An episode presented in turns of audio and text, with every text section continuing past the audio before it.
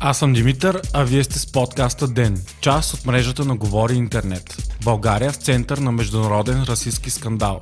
Volkswagen отлагат решението за завода в Турция и още новини. Вторник, октомври, 15 ден. Вчера беше срамен ден за историята на българския спорт. Националният ни отбор по футбол загуби с 6 на 0 от Англия по време на квалификациите за Евро 2020. Това се случи на наш терен, като така общия резултат от двете срещи е 10 на 0 в полза на Англия. България остава последна в групата си с едно равенство и 4 загуби, а преди нас са Косово и Черна гора. Така, родният ни отбор вече е с над една година без успех на официален матч цялата история отборът няма нито една победа на този на Англия, а последното ни равенство е през 1999 година. Най-накърняващо имиджа на България обаче не беше самият матч. По-рано през деня се стигна до сблъсъци в центъра на София между български и английски футболни запалянковци. Има съобщения за ранени англичани. МВР съобщи за един британец, който е намерен в безпомощно състояние и откаран в болницата.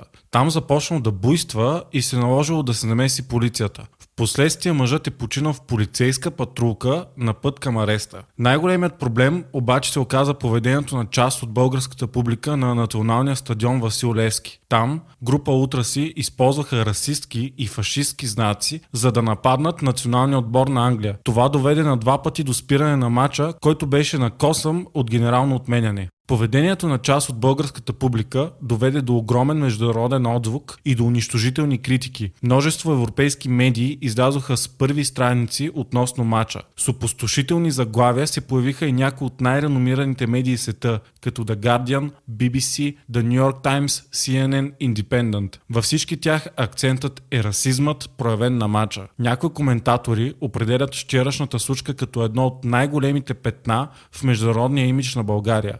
BBC написаха, че случилото се е жалко и зловещо и обзорният им материал е крайно критичен. Според председателя на УЕФА, Грег Кларк, това е една от най-страшните вечери, които съм виждал във футбола и той говори за ужасяващи сцени на ужасяващ расизъм. Според The Guardian пък, гнусната и тревожна нощ в София ще живее дълго като спортен позор. Дори британският премьер Борис Джонсън коментира ситуацията и осъди отвратителният расизъм. Спекулации и задочни спорове на тема расизъм имаше много преди мача. В британските медии се очакваше подобно поведение от страна на българската публика и дори някои футболисти на английския национален отбор заявиха, че ще напуснат матча, ако има расистски забележки. Според някои коментатори пък, огромният международен медиен шум е преекспониран. Мнения в социалната мрежа твърдят, че става въпрос за около 100 фена, като дори има спекулации, че това са платени провокатори. Основният въпрос на течащите дискусии е доколко е редно цялата страна да бъде идентифицирана с няколко десетки души.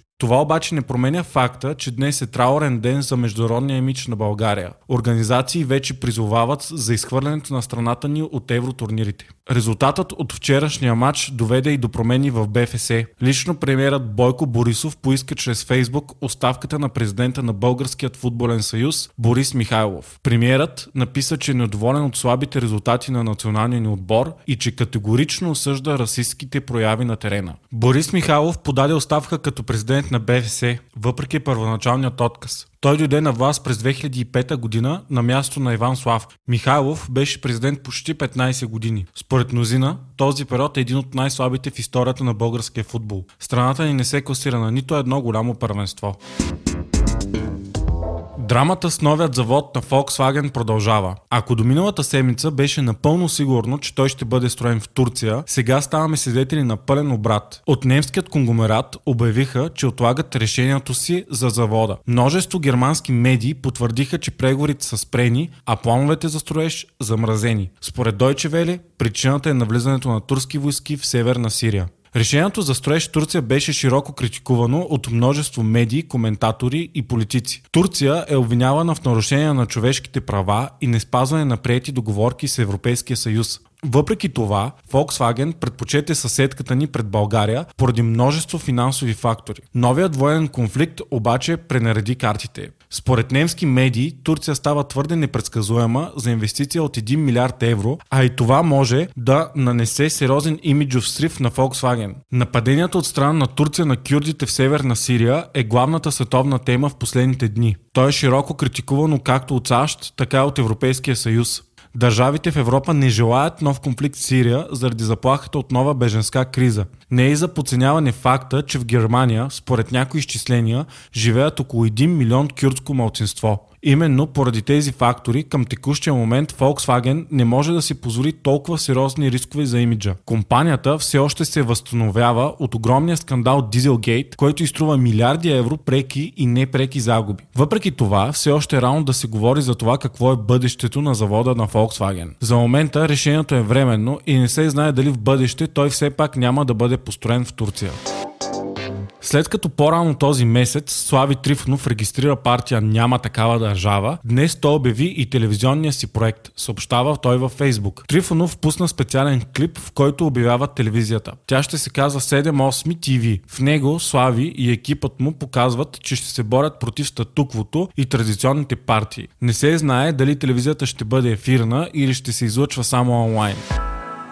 Компаниите Porsche и Boeing подписаха меморандум за разбирателство, съобщава Mediapool. Те ще работят заедно, за да създадат концептуален летящ автомобил за превоз на хора в градска среда. Компаниите ще правят международен екип, който трябва да проучи различни аспекти на градската въздушна мобилност. Те ще анализират възможния пазар, как може да се приложи в реална среда подобна машина и кои са най-подходящите методи за употреба. Според компаниите, въздушната градска мобилност ще започне да набира скоро след 2020 2025 година.